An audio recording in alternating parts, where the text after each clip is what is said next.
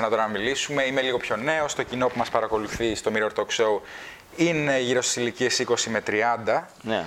Δεν είμαι πολύ μεγαλύτερος Δημήτρη, να το πούμε. Όχι, αυτό. εντάξει, πόσο 50 είσαι; Ε, έχω καλό διατηρηθεί. Και- ε, είμαι όσο, είμαι όσο με κάνεις. 30 δεν είσαι. 32. 32, εντάξει, 32. μια χαρά είσαι. Ε, ποιοι πιστεύεις είναι οι βασικοί λόγοι που νέοι στην ηλικία μου και όχι μόνο στην Ελλάδα, γενικά δεν προχωράνε να ξεκινήσουν κάτι δικό τους. Ναι. Και μπορείς αν θέλεις να βάλεις και το, τη συζήτηση για το αν η επιχειρηματικότητα είναι κάτι με το οποίο γεννιέσαι ή χτίζεις Ναι. σαν άνθρωπος και όπως θέλεις. Πάρτε απλά λίγο να καταλάβουμε τι πιστεύεις εσύ. Ναι, νομ- νομίζω. Δεν ξέρω, δεν, μπο- δεν θέλω να απαντήσω αν γεννιέσαι με την επιχειρηματικότητα ή χτίζεις, γιατί Ναι. είναι στο, στον καθένα μας. Εγώ νομίζω ότι όλοι μας έχουμε πουλήσει λεμονάδες όταν είμαστε μικροί. Ε, ή αντίστοιχα πράγματα. Στο εξωτερικό δεν ξέρω αν βγαίνει ο κόσμος και πουλάει λεμονάδες, αλλά Ναι, φαντάζομαι τα παιδάκια κάποια στιγμή έχουν πουλήσει κάτι. εννοείται, ναι. ε, κοχυλάκια κτλ. Ναι, Ε, νομίζω ότι έχουμε, στο, έχουμε μέσα μας ε, κάποιοι περισσότερο, κάποιοι λιγότερο την ανάγκη για ε, δημιουργική κινητικότητα, να κινείσαι, να χτίζεις πράγματα. Ε, νομίζω ότι η επιχειρηματικότητα σε κάποιο βαθμό ε, είναι, ε, είναι λίγο πιο εύκολη για ανθρώπους οι οποίοι έχουν το οικονομικό background από, από την οικογένειά τους να επιχειρήσουν και σε μια ενδεχόμενη αποτυχία να μην τους στοιχήσει εντός και εκτός εισαγωγικών τόσο πολύ. Αυτό ακόμα δημιουργεί ένα exclusion ε, ανθρώπων που η ταπεινή μου άποψη είναι ότι έχουν να προσφέρουν πάρα πολλά με τις ιδέες και, την, ε, και τη γνώση και την ενέργειά τους. Το ότι δεν έχουμε, δεν έχουμε κάνει ακόμα τόσο εύκολη την επιχειρηματικότητα, τι εννοώ; Η επιχειρηματικότητα, αυτό που κάνεις, δεν θα είναι ποτέ εύκολο. Ε, οτιδήποτε έχει αξία, έχει ανταγωνισμό και είναι πολύ δύσκολο να το χτίσεις. Αυτό που λέω ότι πρέπει να κάνουμε πιο εύκολο είναι η πρόσβαση στην εκκίνηση. Δηλαδή η δυνατότητα να βρεις τη γνώση, τα πρώτα κεφάλαια άμα δεν τα έχεις εσύ και τα χρειάζεσαι, ε, και, να, και οι άνθρωποι για να σε καθοδηγήσουν στα πρώτα σου βήματα. Δυστυχώς αυτό δεν είναι προσβάσιμο ακόμα σε όλους. Αν μιλήσουμε για την Ελλάδα, για την Ελλάδα λοιπόν, δεν είναι προσβάσιμο ακόμα αυτό σε όλους. Νομίζω υπό, αυτό- υπό αυτό το πρίσμα τα επόμενα χρόνια θέλω να δω περισσότερο από αυτό που ονομάζουμε impact investing. Ε, Το οποίο είναι, αν μπορείς να το εξηγήσεις. οποίο είναι, είναι μια μορφή επιχειρηματικότητας η οποία μπλέκει το κοινωνικό καλό και το κοινωνικό αποτύπωμα με το οικονομικό και επιχειρηματικό όφελος και περιμένω να δω Το είπες impact; impact investing. Impact investing. Και περιμένω να δω και ανθρώπους οι οποίοι έρχονται από, από di- ε, diversity background, ε, από, από minorities, να επιχειρούν, να επιχειρούν ε, σε παραδοσιακούς κλάδους της οικονομίας ή σε νέους κλάδους της οικονομίας, όπου θέλει, όπου πιστεύει ο καθένας ότι έχει να προσφέρει κάτι, και να έχουν ίδιες ευκαιρίες πρόσβασης στην εκκίνηση της επιχειρηματικότητας. Ναι. Με τα resources συμφωνώ μαζί σου ότι είναι λίγο δύσκολο στην Ελλάδα. Δεν υπάρχουν πια και εννοείται με, τη, Vel- με το Velocity Foundation βοηθάτε πολύ στο κομμάτι resources. Ε, βέβαια, σαν πιο νέος πιστεύω ότι και έχω δει πολλά παραδείγματα φίλους μου, γνωστούς, ανθρώπων οι οποίοι δεν έχουν τα resources, αλλά προσπαθούν να αρχίσουν κάτι δικό τους, τα- ενώ ταυτόχρονα δουλεύουν κάπου μόνιμα. Πιστεύω είναι μια ενδιάμεση λύση, που εντάξει τώρα δεν μιλάω για investments που έρχονται απ' έξω κτλ. Μιλάω για τι μπορείς να κάνεις εσύ αν δεν έχεις εσύ τα resources τώρα. Τι μπορείς να κάνεις. Μπορείς να δουλέψεις κάπου και την ίδια στιγμή να δουλεύεις σε κάτι και να δεις αν πάει προς τα κάπου. Αν πάει προς τα κάπου, το συνεχίζεις. Αν δεν πάει προς τα κάπου, δεν πας πουθενά. Ναι. Μπορείς να ξαναδοκιμάσεις. Δεν σημαίνει επιχειρηματικότητα. Πολλές φορές πιστεύω μπερδεύεται και ξέρεις, νιώθεις ότι πας να βουτήξεις στα βαθιά νερά χωρίς να ξέρεις να κολυμπάς. Πολλές φορές μπορείς να κάνεις το ενδιάμεσο, αυτό το γκρίζο μέρος που είπαμε πριν, όπου να δοκιμάζεις πράγματα, μικρά πράγματα και Ναι. να δεις αν δουλεύει κάτι. Σε, συμφωνώ. Μέχρι ένα βαθμό γίνεται. Μετά από ένα σημείο, Σωστά, ειδικά όταν έρχεσαι να, να μιλήσεις με ένα θεσμικό επενδυτή όπως είμαστε εμείς, ε, ε, θέλουμε να δούμε και το commitment. Δηλαδή, το να, μας, να έρθει να μας πει κάποιος ότι κοίταξε, εγώ έχω αυτό, θέλω να το πιστέψεις, να πιστέψεις αυτό που σου παρουσιάζω, αυτό που σου λέω κτλ. Και να μας πει ότι ε, θα αφήσω τη δουλειά μου ε, με, ε, upon funding, μόλις βρω τη χρηματοδότηση, μόλις μου δώσει τα λεφτά, δεν είναι, δεν είναι το καλύτερο ice breaking ε, Σωστά. discussion που μπορούμε να κάνουμε. Σωστά. Μπορούμε να βρούμε άλλα πράγματα να πούμε. Ναι. Γιατί αρχι, α, α, αρχίζουμε και να ρωτιόμαστε ή προσπαθούμε να καταλάβουμε. Αν αυτός είναι σοβαρός. για- Προσπαθούμε να καταλάβουμε τα motives, προσπαθούμε να καταλάβουμε την πραγματική συνθήκη πίσω από τον άνθρωπο. Εάν είναι ένας οικογενειάρχης ο οποίος ε, και δύο μήνες χωρίς δουλειά σημαίνει πρόβλημα για την οικογένειά του, η αντίδρασή μας θα είναι διαφορετική από το να βρούμε κάποιον ο οποίος οπορτουνίστικα βλέπει κάτι και δεν έχει κανένα απολύτως οικονομικό ζήτημα για έξι μήνες να μην δουλεύει για να αφοσιωθεί πλήρως αυτό το οποίο μας παρουσιάζει ναι, και ναι, μας ναι. ζητάει τα λεφτά μας Ναι. και την υποστήριξή μας. Στην πρώτη περίπτωση προφανώς θα έχουμε άλλη αντίδραση, στη δεύτερη θα έχουμε άλλη αντίδραση. Βέβαια, Ε, αυτό και- και σε λίγο πιο, ε, πιο δεύτερο στάδιο, τη στιγμή που α, το άτομο αυτό θα πάρει την απόφαση ότι θέλω να αρχίσω κάτι και θα έρθει σε εσάς να Ναι, ναι, πάρει ναι. κάποια resources. Ε, για, το πιο, για το πιο πρώτο στάδιο που δοκιμάζεις πράγματα, Ε, μπορεί να ίσως γίνει. μπορείς να δοκιμάσεις πράγματα από τις 7 μέχρι τις 12 όταν γυρνάς από τη δουλειά. Μπορεί να ε, γίνει. μπορείς να πάρεις κάποια λεφτά που έχεις κρατήσει από τη δουλειά τη μόνιμη που κάνεις για να δοκιμάσεις κάποια πράγματα μόνος σου. Βέβαια, συμφωνώ, μετά πρέπει να έρθουν σε σένα, σε οποιονδήποτε άλλον και να δείξουν μια σοβαρότητα και μια υπευθυνότητα ότι είμαι σοβαρός για αυτό που θα κάνω και Προφανώς. I'm full in 100%. Έρχονται κάποιοι και μας λένε έχουμε βάλει τα λεφτά μας, έχουμε εξοδέψει 50.000 ευρώ σε αυτό το Ναι. πράγμα για να φτάσουμε μέχρι εδώ σήμερα. Ναι. Εκτιμώ βαθιά ε, έναν άνθρωπο ο οποίος ξοδεύει το χρόνο και τα χρήματά του για κάτι το οποίο μου παρουσιάζει, γιατί στον πυρήνα μου είμαι επιχειρηματίας. Θεωρώ ότι είμαι, είμαι operator VC, δεν είμαι financi- financier. Η διαφορά είναι ότι δεν έχω δουλέψει σε τράπεζα και δεν κοιτάω τα νούμερα, κοιτάω τους ανθρώπους και τις πραγματικές συνθήκες και προσπαθώ να βγάλω, την, ε, να βγάλω μια γνώμη και μια θέση για αυτό το οποίο ακούω και μου παρουσιάζεται. Δεν κοιτάω απλά ένα εξελόφυλλο το οποίο λέει χ, ψ και ω Ναι. σε 18 μήνες από τώρα. Ναι. Να το πάρουμε λίγο από την άλλη μεριά τώρα. Πιστεύω ένα άλλο πρόβλημα από αυτά που είπαμε, εκτός των resources, του χρόνου κτλ., είναι το ότι πολλά άτομα, και μιλάω και από τη δικιά μου προσωπική εμπειρία, όταν ήμουν λίγο πιο μικρός, σκεφτόμουν επιχειρήσει, σκεφτόμουν ότι θέλω να κάνω πράγματα. Σκεφτόμαστε πάντα ότι η επιχείρηση που θα κάνουμε θα πρέπει να είναι η επόμενη Tesla, θα πρέπει να είναι η επόμενη Apple. Σίγουρα το έχεις δει σε νέους. Ναι. Είναι λογικό γιατί είμαστε όλοι, είμαστε όλοι visionaries. όλοι, ξέρεις, σαν, σαν νέοι, όλοι θέλουμε να κάνουμε κάτι μεγάλο. Βέβαια, δεν είναι η πραγματικότητα. Επιχειρηματικότητα σημαίνει ότι μπορώ να, κάνω, μπορώ να έχω μια ιδέα η οποία θα καλυτερέψει τη ζωή σε 10 άτομα, 20 άτομα, 50 άτομα, στην Ναι. πόλη μου, στο χωριό μου. Ναι. Αυτό σημαίνει επιχειρηματικότητα. Μάλιστα, είχα δει μια συνέντευξη του Πίτερ Διαμαντή, τον γνωρίζει Ναι. ο, ο founder του Singularity U, το οποίο του είχαν κάνει ερώτηση όταν συμβουλεύεις νεαρούς που έρχονται στο Singularity U ως προς τι να κάνουν και δεν έχουν ιδέα πώς θα αρχίσουν κάτι, τι θα κάνουν, πού θα πάνε, τους λέει να ρωτήσουν τρεις ερωτήσεις στον εαυτό τους. Η πρώτη είναι. Ε, λοιπόν, να σα διαβάσω ακριβώ όπω το έχει πει γιατί το έχω γράψει. What is it that you love doing as a kid that lights you on fire? Η δεύτερη είναι If you had one billion dollars and you could only use it to help someone else or society get better, what would you use it for? Και η τρίτη είναι Who do you want to be a hero for and who do you want to be proud of you? Και στο intersection αυτών των τριών ερωτήσεων μπορείς να βρεις κάτι που ίσως να κάνει τη διαφορά σε μια, σε, ένα- σε μια ιδέα επιχειρηματικότητας. Συμφωνώ και γενικά εγώ θα προσθέσω ότι μ, επειδή έχουμε κάνει λίγο glorify, έχουμε εξυψώσει όλο αυτό το Silicon Valley mantra, ε, τε- κάνει την επόμενη Google, η επόμενη Tesla, το επόμενο Uber, το Uber για γατιά, ξέρω κάτι τέτοιο. ε, ναι, νομίζω υπάρχει ένα, υπάρχει ένα, κάπου διάβαζα, ένα Uber-like platform Ναι. για να βρίσκεις ε, α, ανθρώπους να, να φυλάνε το σκύλο σου. Ανθρώπους να φέρουν το σκυλιστό, έχω ακούσει και εγώ αυτό. Ναι, όταν φεύγεις από το σπίτι και θες, δεν έχεις πού να Ναι. αφήσεις το. Το οποίο πώς έχει πάει, έχει σκυλάκι πάει σου. καλά. Νομίζω.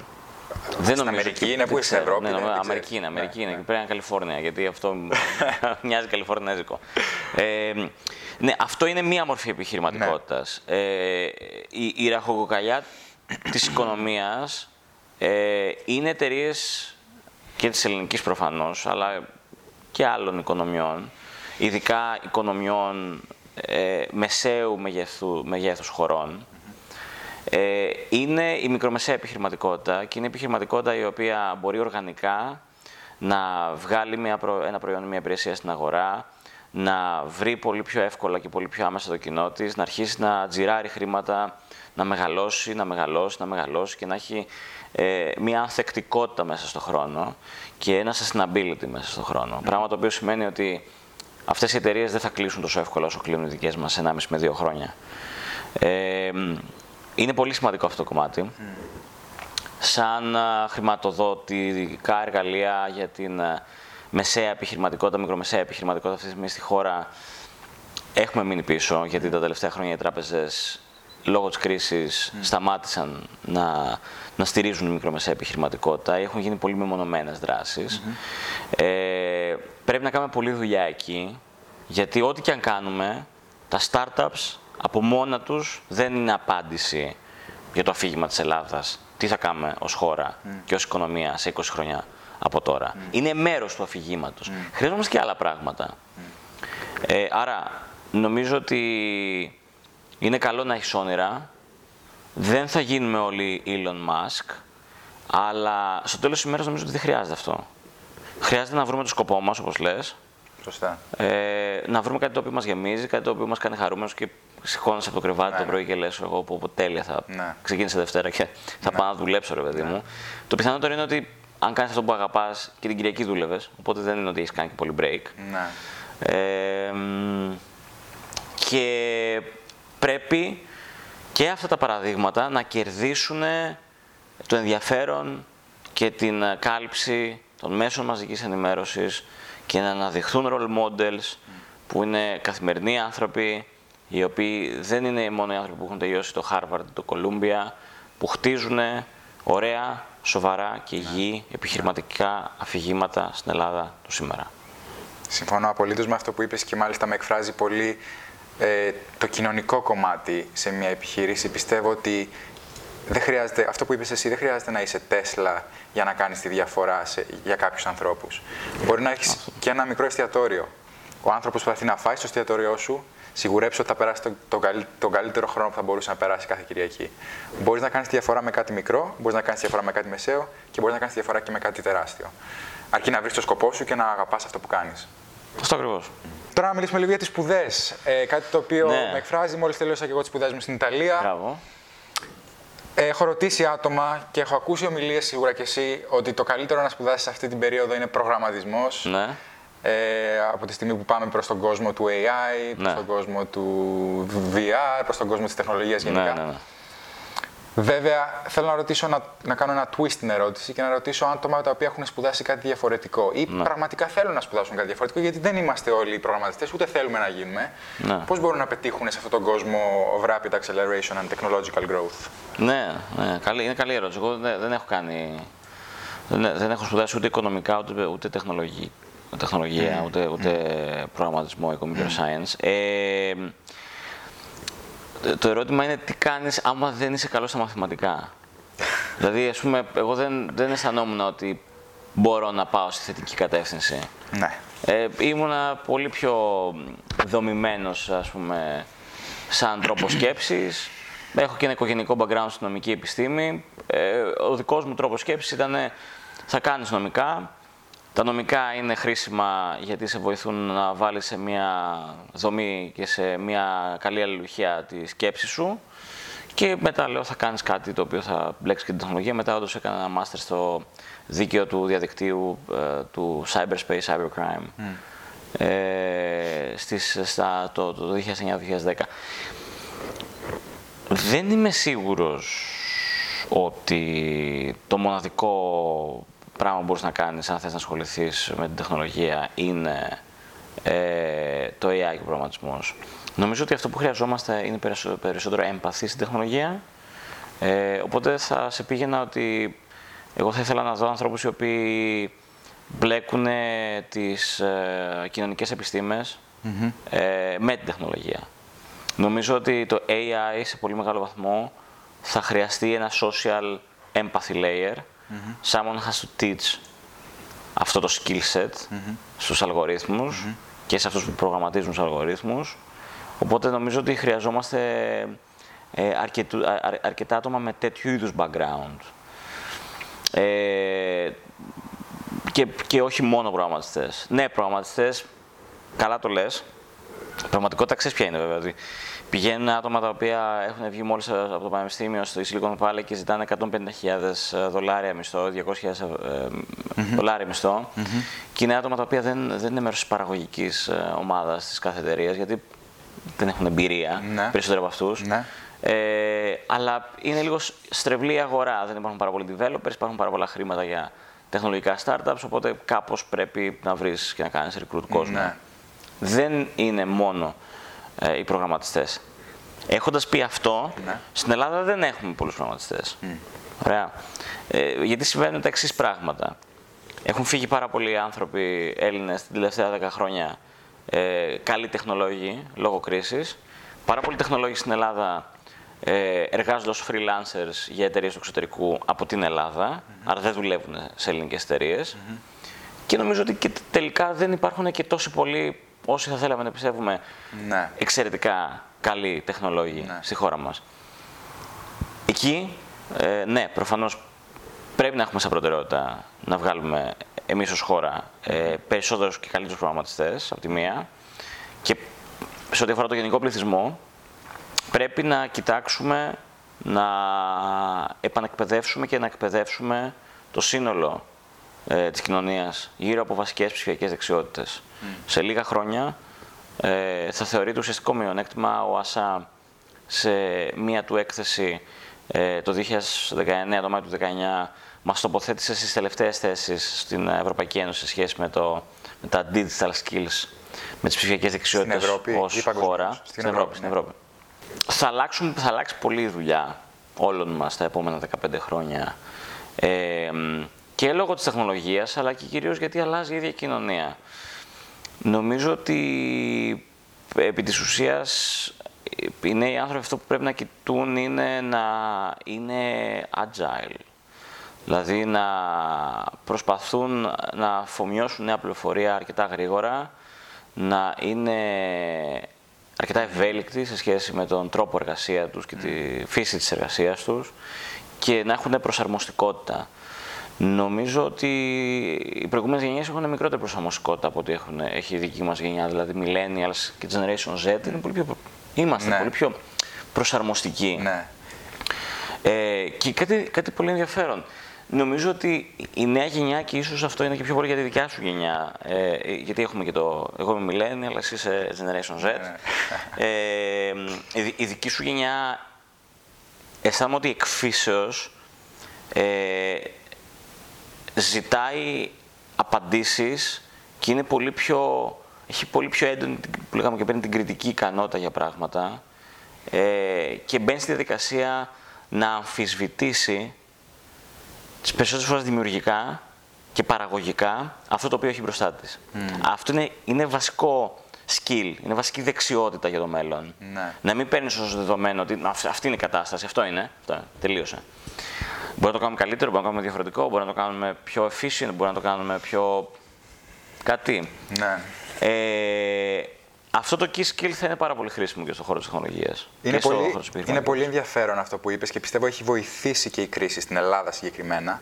Είχαν κάνει έρευνες όπου δείχνουν τον, τον ανθρώπινο εγκέφαλο όταν βρίσκεται σε state of frustration και όταν, βρει- versus όταν βρίσκεται σε state of satisfaction, ε, comfort, fulfillment και το creative μέρος του μυαλού ε, σε σχέση με το ένα σε σχέση με το άλλο, ανάβει δύο με τρεις φορές περισσότερο όταν είναι στο state of frustration. Οπότε η κρίση, η κρίση τη- η οικονομική, η κρίση η προσωπική βοηθάει πάρα πολύ σε αυτό το innovation aspect και στο creativity aspect και πιστεύω το έχετε δει και εσείς με την ελληνική κρίση και πώς έχουμε αλλάξει ε, τον κόσμο της επιχειρηματικότητας αυτή τη στιγμή στη χώρα μας. Ναι, σε με μεγάλο ανθρώπους συνεχώς να προσπαθούν να κάνουν κάτι καινούριο και να μην κάνουν accept το reality που έχουν μπροστά τους. Και αυτή είναι και η βάση της επιχειρηματικότητας. Έτσι. Πες μας ποια είναι η αγαπημένη σου startup. Ε, δεν, μπο... δεν μπορώ. όχι, έχουμε- όχι ελληνικές.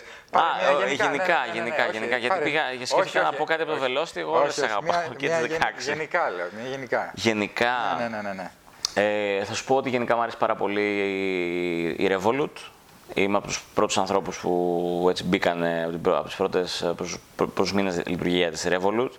Ε, μ' αρέσει πάρα πολύ το, το, το προϊόν και οι δυνατότητές του, η ευκολία του. Ε, ναι, Η Revolut θα σου έλεγα, αν πρέπει να πω μία. Οι ναι. virtual banks γενικά ε, έχουν καταφέρει κάτι το οποίο οι παραδοσιακές τράπεζες δεν μπορούσαν να κάνουν ποτέ και μάλιστα θα βάλω στην εικόνα τώρα ένα, ένα picture να το δούνε και το κοινό μας, Ναι, η μα- Alipay ε, της κα- Alibaba. Κάπου πάνω. Κάπου εδώ, κάπου εκεί. εκεί. θα πάει, παιδιά. Ε, την Alipay την έχεις ακούσει; Ναι. Ε, είναι μια φωτογραφία η οποία δείχνει τι έχουν καταφέρει οι Alipay σε σχέση με την Bank of America. Ναι. Και δείχνει πώς η Alipay έχει καταφέρει όλα αυτά που έχει κάνει η Bank of America επί δύο σε πφ, έξι μήνες, ένα χρόνο, ενώ η Bank of America της πήρε 100 χρόνια. 100 χρόνια να κάνει όλα αυτά που η Alipay έχει κάνει σε έξι μήνες.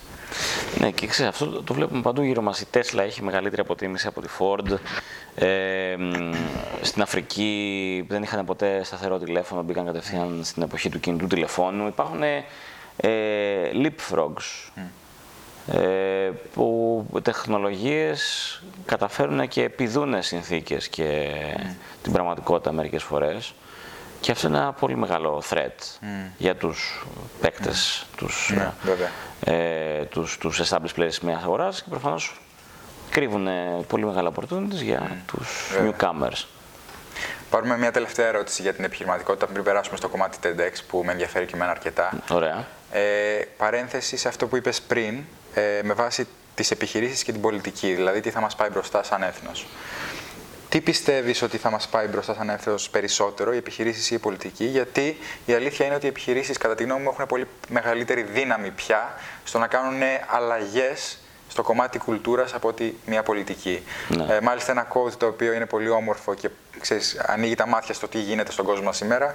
Λέει ότι you know, we will not become more environmentally friendly because of another law or regulation. We will become environmentally friendly because Fiji water makes it cool to do so. Ναι, ναι, ναι, σίγουρα. Ε, ε, υ- υπάρχει μια αλήθεια. Η, η αλήθεια είναι ότι οι πολιτικές συνήθως ακολουθούν α, το market demand μέσα σε εισαγωγικά. Ε, αυτό σημαίνει ότι πάρα πολλές φορές ε, ε, οι policy makers νομοθετούν αρκετά αργά νέες τεχνολογίες και νέα, νέες πραγματικότητες που έχουν δημιουργηθεί από αυτές τις νέες τεχνολογίες, παράδειγμα Airbnb, Uber και όλα τα συναφή. Και το άλλο είναι, στο παράδειγμα που είπες, ότι ε, κάνουμε πολύ αργά πράγματα ε, για το περιβάλλον, για τις, κοι- για τις ε, σύγχρονες κοινωνίες. Ε, νομίζω, νομίζω, ναι, νομίζω ότι οι, οι άνθρωποι θα αλλάξουν πιο γρήγορα από οποιοδήποτε άλλο παράγοντα της σύγχρονης κοινωνίας και της συνθήκης στην οποία ζούμε. Οι επιχειρήσεις θα ακολουθήσουν αυτή τη ζήτηση για αλλαγή και στο τέλος η α, πολιτική θα ακολουθήσει νομοθετώντας τη νέα αυτή πραγματικότητα. Λοιπόν, Ναι. TEDx. Ναι. Καταρχάς, πες μας λίγο για την ιστορία του TEDx Athens. Πώς έχετε φτάσει εδώ, τα events σας, σημα- σημαντικά milestones που πιστεύεις εσύ ότι έχουν υπάρξει, για να καταλάβουμε. Ναι. Καταρχάς, εγώ έχω πάει σε ένα από τα events, το Ordinary, Ναι. πριν από δύο χρόνια. Έχει μια όμορφη αφίσα ο Δημήτρης εδώ πέρα στο σπίτι του. Είναι, είναι πιο πολύ σαλάβαρο, φανταστείτε το, δεν Ναι. είναι αφήσει. είναι ένα πράγμα λίγο μεγάλο μέσα στο σπίτι, αλλά εντάξει. Ε, μίλησέ μας λίγο για το TEDx Athens. Ναι, ε, εμείς ξεκινήσαμε το 2009. Ήμασταν από τα πρώτα events σε όλο τον κόσμο. Ε, μέσα σε αυτά τα 11 χρόνια έχουμε χτίσει μια πάρα πολύ όμορφη οικογένεια ε, ανθρώπων με τους οποίους εγώ έχω συνεταιριστεί, έχω φτιάξει εταιρείες, έχω φτιάξει άλλα πράγματα. Έχω περάσει πάρα πολύ όμορφα, έχω φάει πάρα πολύ όμορφα. Ε, μ, είναι η οικογένειά μου ε, και ε, όσα χρόνια και αν περάσουν, ε, νομίζω ότι δεν για μένα πάντα θα είναι το πιο αγαπημένο μου project. Είναι το, το πρώτο πράγμα που πραγματικά έκανα και ε, έχει, θα- έχει και θα έχει πάντα μια ξεχωριστή θέση στην καρδιά μου. Ε, μ, μπλ- ε, milestones, το πρώτο event ήταν milestone το 2009, ήμασταν 100 άνθρωποι που παρακολούθησαν το event. Ε, για να δώσουμε μια εικόνα για μια κλίμακα, αυτή τη στιγμή το εθελοντικό πρόγραμμα του Indexathens είναι κοντά στα 200 άτομα. Οι εθελοντές μόνο. Και το κοινό, Είναι 2.500. Δεν έχουμε. Δεν, ε, ε, είμαστε φιλοξενούμαστε τα τελευταία τρία χρόνια, τέταρτη χρονιά φέτος στο κέντρο πολιτισμού του Ιδρύματος Σταύρος Νιάρχος. Δεν μπορούμε να το κάνουμε μεγαλύτερο από αυτό το, ε, τον αριθμό του event και νομίζω δεν χρειάζεται κιόλας γιατί μετά από ένα σημείο χάνεται και, χάνεται και η δυνατότητα να γνωριστείς με κάποιους από τους ανθρώπους και να μιλήσεις. Ε, το πρώτο event ήταν 100 άτομα και ήμασταν 4-5 άνθρωποι εκεί πέρα που το φτιάξαμε. Οπότε ήταν πολύ ωραίο. Ήταν αυτό που λέμε small is beautiful ε, και ήταν πολύ όμορφο αυτό που κάναμε. Ήταν πολύ ερασιτεχνικό, δεν θα σου πω ψέματα. Ε, αλλά ήταν μια αρχή, ήταν μια μικρή, απλή, ταπεινή αρχή. Θυμάμαι και στη, στη δικιά μας την εμπειρία, ε, όπως σου έχω πει, ήμουνα τρία χρόνια στο TEDx του Πανεπιστημίου μου. Στον Bocconi. Στον Bocconi. Και αρχίσαμε το πρώτο έτος, ήμασταν, είχαμε 100 άτομα στο κοινό εμείς και σε δύο χρόνια καταφέραμε και το πήραμε. Το πρώτο έτος έγινε σε μια τάξη που γινόταν μαθήματα, δηλαδή classroom, τίποτα δεν ήταν.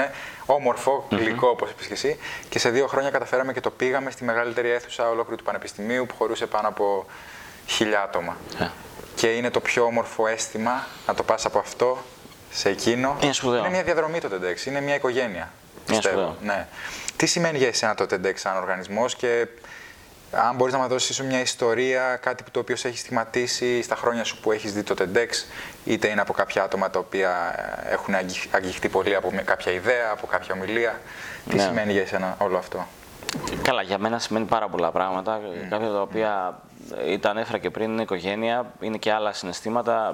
Θα τα κρατήσω για μια συζήτηση μετά από πολλά πολλά χρόνια, ναι. ίσως. Ε, θα, θα σου πω δύο πράγματα τα οποία όμως εμένα με έχουν ναι. στιγματίσει. Το πρώτο ήταν ε, η ομιλία του Γιάννη του Μπεχράκη που είχαμε τη χαρά και την τιμή να έχουμε μαζί μας το 2013. Ο Γιάννης ήταν ε, ο chief photographer του Reuters ε, για την ε, Μέση Ανατολή. Μετά από δύο χρόνια, δυόμιση χρόνια βραβεύτηκε για την δουλειά του να καλύψει την, τα, τα, τα προσφυγικά κύματα στο Αιγαίο με το Pulitzer. Και πάλι, ε, όντας chief photographer του Reuters. Δυστυχώς ο, ο Γιάννης έφυγε ε, πέρυσι ε, από, από τον, από τον καρκίνο. Ε, ήταν ένας σπουδαίος, μοναδικός άνθρωπος. Ήταν ένας άνθρωπος ο οποίος ε, έδινε, ε, μετέφερε ιστορίες και εικόνες και έδινε φωνή μέσα από τις φωτογραφίες τους σε αδύναμους ανθρώπους. Ε, έκανε μια συγκλονιστική κατάθεση ψυχής για μια πολύ ιδιαίτερη ιστορία που παραλίγο να του στοιχήσει στη ζωή πριν από αρκετά χρόνια στη Σομαλία. Ε, στη Σιέρα Λεόν ήταν. Ε, και ήταν ένας αυθεντικός άνθρωπος. Γενικά έχω, είχα, έχω τη χαρά να γνωρίσω πολύ, πολύ αυθεντικού, πολλούς αυθεντικούς ανθρώπους μέσα σε αυτή τη διαδρομή. Αν, αν πρέπει να ξεχωρίσω έναν με τόσο υψηλό αξιακό σύστημα, θα ήταν ο Γιάννης. Ε, γι' αυτό ήταν, ήταν τεράστια τιμή για έναν άνθρωπο που δεν, δεν, δεν, δεν, δεν γούσταρε τις κάμερες. Είναι φωτογράφος, αλλά δεν ήθελε να βγαίνει, να μιλάει, να, βγάζει mm. να τον βγάζει mm. φωτογραφίες που μας χάρισε αυτή την ομιλία. Και δεύτερο, ένα πολύ σημαντικό, μια, μια πολύ σημαντική στιγμή για μας και για τον οργανισμό ήταν το 2015. Εμείς κάναμε, ετοιμάζαμε το main event, τότε τα κάναμε Νοέμβρη. Ε, και μέσα στο καλοκαίρι, όπως μπορεί να φανταστείς, είχαμε ξεκινήσει με τους χορηγούς να πάμε ναι, να δούμε τι ναι, γίνεται. Ναι, ναι. Έγινε ό,τι έγινε στη χώρα το 2015, ναι. πάντων και το καλοκαίρι. Αναγκαστήκαμε να πάρουμε μια απόφαση και εμείς να αναβάλουμε το event, να μην κάνουμε main event το 2015, να το πάμε το Φλεβάρι του 2016, που εκεί μέσα σε όλα και μέσα σε μια συνθήκη που είχαμε μια τρομακτική ανασφάλεια όλοι μας για την καθημερινότητά μας, βρισκόμασταν ε, εθελοντές τώρα να συζητάμε και να παρηγοριόμαστε ο ένας με τον άλλον, του στυλ όλα θα πάνε καλά, δεν δε θα, δε θα, δε θα έρθουν χειρότερα, χειρότερες μέρες για την χώρα και, και μέσα από αυτό που κάνουμε λέμε όχι θα συνεχίσουμε να το κάνουμε και αν όλα πάνε καλά θα το κάνουμε στις αρχές του 2016. Οπότε μέσα σε όλα τα υπόλοιπα που έζησα εκείνο το διάστημα έζησα και μια ομάδα ανθρώπων να έρχεται κοντά και να συνεχίζει αυτό το όραμα που έχει και να λέει όχι, δεν θα μας καταβάλει αυτή η συνθήκη που έχει παρουσιαστεί, θα συνεχίσουμε να το κάνουμε και συνεχίσαμε να το κάνουμε και πέντε χρόνια μετά είμαστε εδώ και δόξα τω Θεώ είμαστε πολύ πολύ καλά. Φανταστικό. Ποια είναι μια ομιλία που εσένα σε έχει, σε έχει ίσως αλλάξει σαν άνθρωπο, σε έχει στιγματίσει, όχι μόνο το TEDx Athens, από όλες τις ομιλίες που έχεις δει στο TEDx, ποια θα έλεγες ναι. μια Γιατί σίγουρα, τουλάχιστον από όλα τα άτομα που έχω μιλήσει, όλοι έχουμε μια ομιλία του TED Ναι. που ερωτευτήκαμε. Ναι, ναι, εγώ θα σου πω, επειδή είμαι ρομαντικός τύπος, που η πρώτη που είδα, νομίζω η δεύτερη, η τρίτη που είδα από τις πρώτες, του Σέρκεν Ρόμπινσον, του γιατί τα σχολεία σκοτώνουν τη δημιουργικότητα. Που Ε, είναι, η οποία ήταν. Μίλησε μαζί Ε, ήταν το 2000, νομίζω το 2000, μπορεί να πω τώρα κάποια βλακεία στο χρόνο. Νομίζω, εγώ την είδα το 7. Ναι. Πρέπει να ήταν από το 5-6 Ναι, κάτι ναι. Τέτοιο. Ε, εξηγούσε και αποδομούσε αυτό που λέγαμε πριν, γιατί το εκπαιδευτικό σύστημα δεν προάγει τη δημιουργικότητα και έδωσε ένα χαρακτηριστικό παράδειγμα ο Σέρκεν Ρόμπισον, το οποίο είναι, είναι θρηλυκό πια, το ότι φανταστείτε ας πούμε να, να λέει ένας δάσκαλος ε, μερικές, ε, μερικέ, μερικούς αιώνες πίσω στον Σέξπιρ ότι δεν χρησιμοποιείς σωστά το συντακτικό.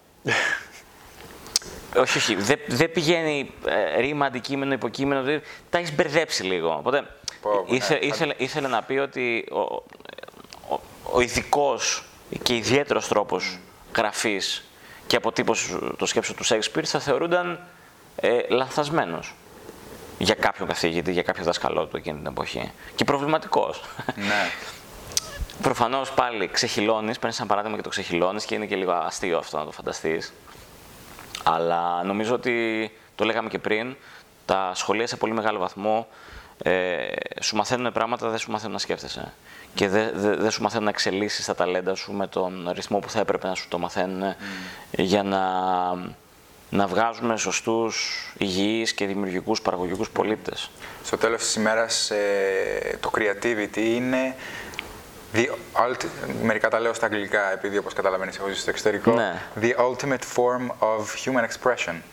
Άμα κόψεις αυτό τι είσαι; Άμα κόψεις το creativity δεν... Ναι, Και δεν μιλάω μόνο από πλευράς τέχνης, ποιήσης ή κάτι συγκεκριμένα καλλιτεχνικό. Μιλάω για οτιδήποτε. Ε, Creativity είναι να έχεις μια καινούργια ιδέα και να πας να την κάνεις πράξη.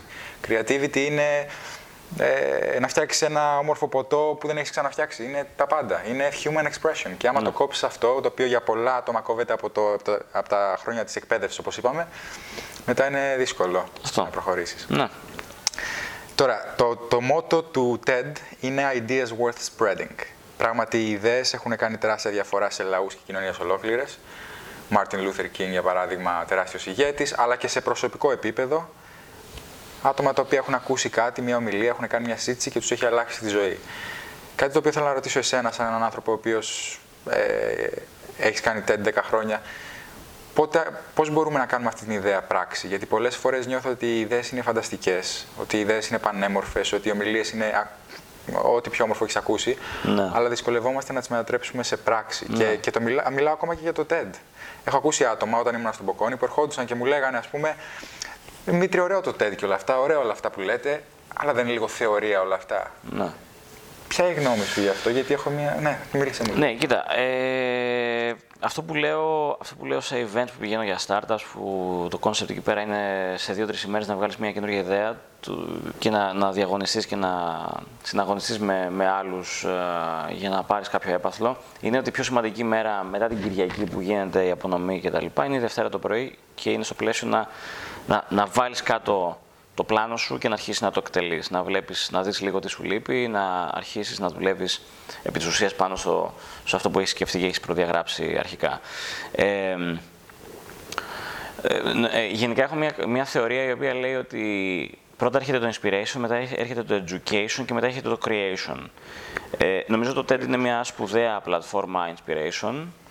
Ε, σε ό,τι αφορά το TEDx Athens, αλλά και το TED γενικότερα, εμένα με ενδιαφέρει, με ενδιαφέρει να, όπως περνάνε τα χρόνια, να φεύγουμε λίγο από το inspiration, το οποίο ήταν το βασικό μας όχημα ε, και, και μέρος του προϊόντος τα πρώτα 10 χρόνια και να πάμε στο, ε, στο being more provocative.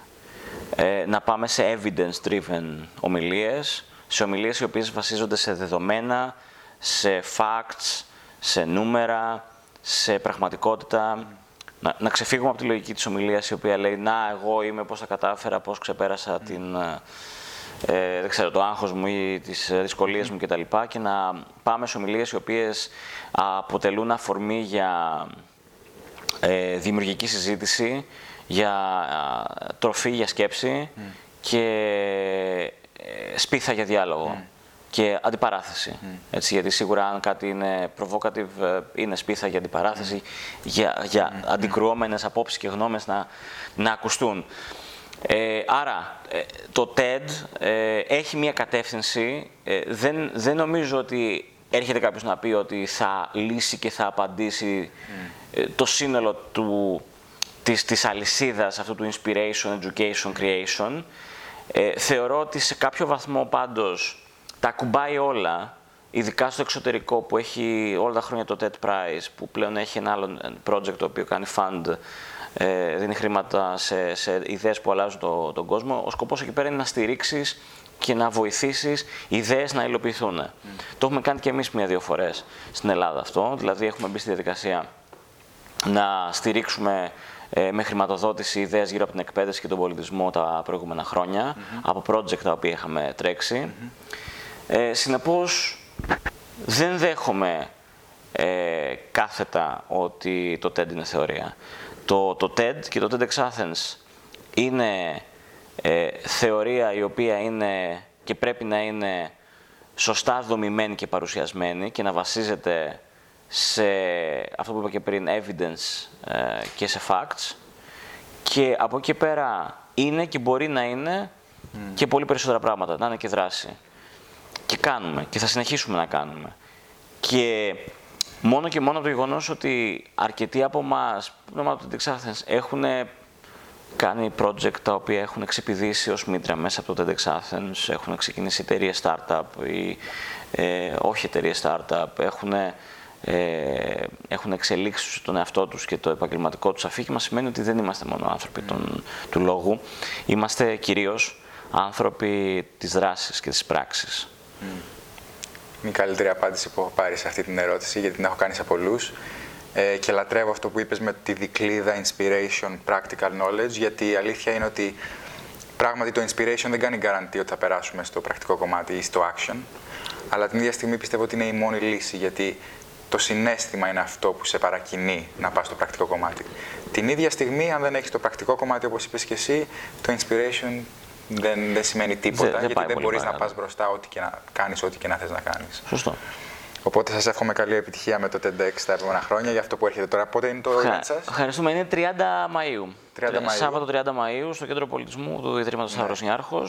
Και μου είπες δεν μπορείς να μας πεις το, το topic ακόμα. Δεν μπορώ γιατί θα, βγει, θα βγει το βίντεο και θα βγει νομίζω πριν ανακοινώσουμε το θέμα. Ωραία. Ε, Δημήτρη, σε ευχαριστώ πάρα πολύ. Εγώ. Ήταν μεγάλη τιμή να κάτσουμε μαζί σου και να συζητήσουμε. Χαρά μου. Και σου εύχομαι ό,τι καλύτερο στη ζωή σου και σε αυτά που κάνετε με το Velocity, το Foundation, το TEDx, τα πάντα. Σε ευχαριστώ πολύ. Ευχαριστώ πολύ εγώ, Δημήτρη. Να είσαι καλά.